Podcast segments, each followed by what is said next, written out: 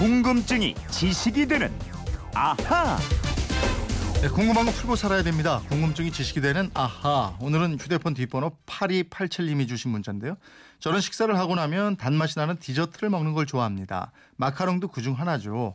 마카롱은 어떻게 만들어졌는지 궁금하고요. 근사한 레스토랑에서 식사를 하고 나면 디저트가 꼭 나오는데 왜 꼭 단맛이 나는 걸 내놓죠? 이러셨습니다.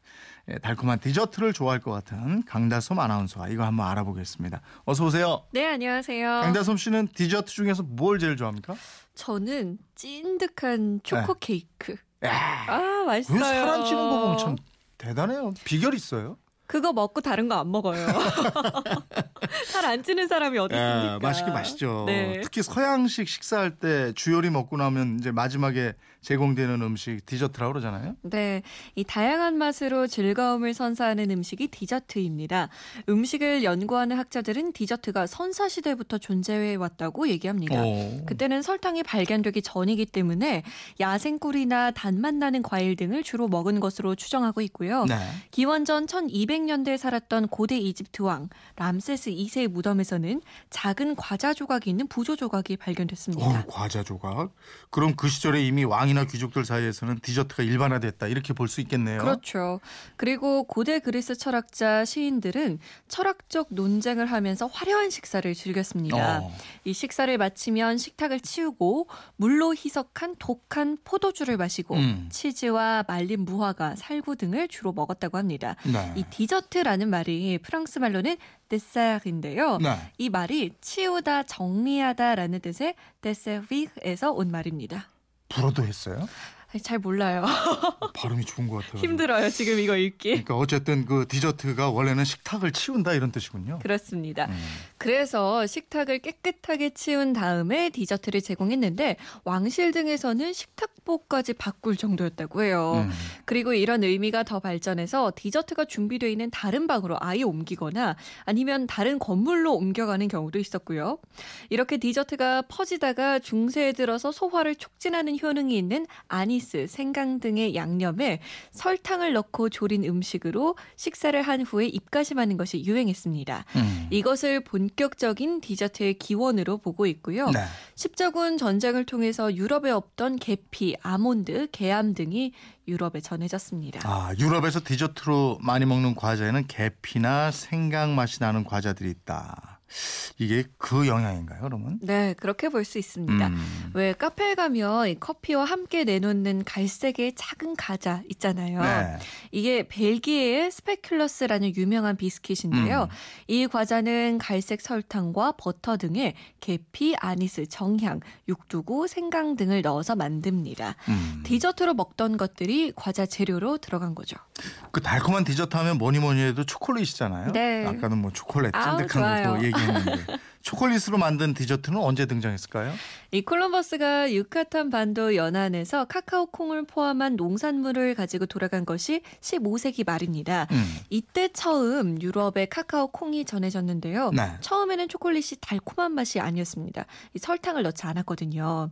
설탕을 넣어서 만들기 시작한 건 1530년 이후고 이 초콜릿이 유럽 전역에 본격적으로 퍼지기 시작한 건 17세기 들어섭니다. 네. 그리고 부드러운 밀크 초콜릿이 만들어진 건 1870년대 스위스의 다니엘 피터가 연유를 넣은 밀크 초콜릿 음료를 개발하면서부터입니다. 아, 그러면서 달콤한 음식이 디저트의 대세가 됐다 이거군요. 네. 네. 질문하신 청취자분도 그러셨는데 디저트는 왜 단 것을 내놓나요? 이거요. 네. 이 서양 레스토랑에 가면 요리를 한꺼번에 내놓지 않고 순서대로 하나씩 서빙하잖아요. 네. 이게 원래는 러시아 방식이에요.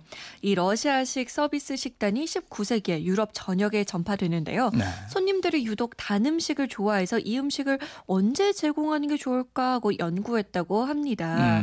그 결과 단 음식은 마지막이 가장 이상적이다 이런 결론을 내렸고요. 네. 이게 지금까지 요리와 디저트의 순서가 이어지고 있다는 거죠. 아니 실제로 단 음식을 중간에 먹으면 다른 음식 맛이 없어지잖아요. 맞아요. 그리고 식사를 할 때 뇌가 포만감을 느끼려면 최소 30분 정도 걸리는데요. 네. 단맛의 디저트를 먹으면 심리적으로 더 이상 식욕을 느끼지 않도록 혀의 감각이 무뎌진다는 이야기도 있습니다. 아무튼 밥 배불리 먹고 달콤한 디저트의 유혹을 물리치지 못하는 분들 많이 계신데 제 대표적인 디저트가 어떻게 생겼는지 이것도 네. 알아보죠. 우선 이분이 좋아한다는 마카롱. 이 마카롱을 프랑스 과자로 알고 계신 분들 많으실 텐데요. 마카롱의 원조, 고향은요, 이탈리아입니다. 네. 마카롱이라는 말도 섬세한 반죽을 뜻하는 이탈리아어 마카로네에서 유래한 거예요. 네. 16세기 이탈리아의 카트린 공주가 프랑스 앙리 2세와 결혼을 하면서 요리사를 데려갔습니다. 이때 아이스크림과 함께 프랑스에 전파됐어요. 그래서 마카롱 만드는 방법도 이탈리아식과 프랑스식이 있습니다. 네, 프랑스는 마카롱 말고도 디저트가 많잖아요. 아우, 너무 많죠. 네. 프랑스를 대표하는 또 다른 디저트를 꼽으라 하면 에클레어와 밀푀유가 있습니다. 에클레어는 프랑스 말로 번개 혹은 섬광이라는 뜻도 있는데요. 너무 맛있어서 번개처럼 빠르게 먹기 때문에 이 이름이 붙었다는 이야기가 있습니다. 또 밀푀유는 프랑스어로 천겹의 잎사귀라는 뜻을 가지고 있어요. 층이 많은 것이 특징이죠. 네. 여러 장의 시트 사이에 크림을 발라서 쌓는 까다로운 과정을 거쳐서 만들어진 디저트입니다. 서양 디저트 얘기하다 보니까 우리나라 전통 디저트도 생각나는데 우리 디저트도 많잖아요. 원래 동양에서는 디저트라는 개념이 거의 없었다고 합니다. 네. 식후에 먹는 것은 뭐 숭늉이나 차 정도 요 정도라서 디저트로 보기 힘들다는 견해가 있어요.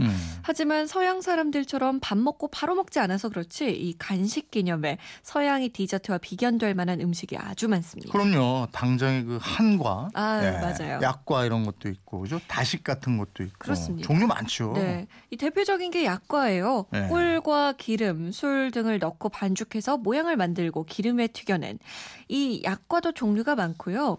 쌀가루로 만든 강정이 있죠.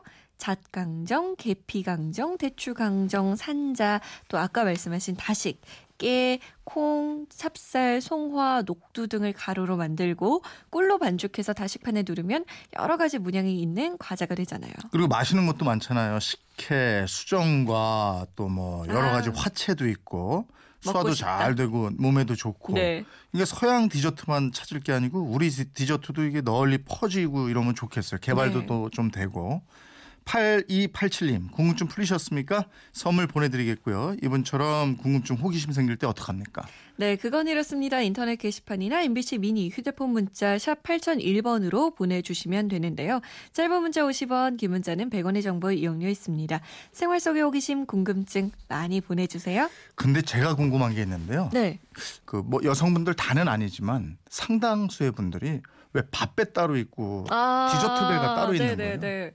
남자는 밥 먹으면 그냥 대충 되는데 물 먹고. 근데 이게 안 먹으면 식사가 안 끝난 것 같아요. 그래요? 그리고 제가 어떤 프로그램에서 봤는데 위가 이렇게 자기 스스로 늘어난대요. 디저트를 받아내기 위해서.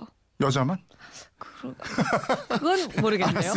궁금증이 제시되는 강다솜 아나운서였습니다. 고맙습니다. 고맙습니다.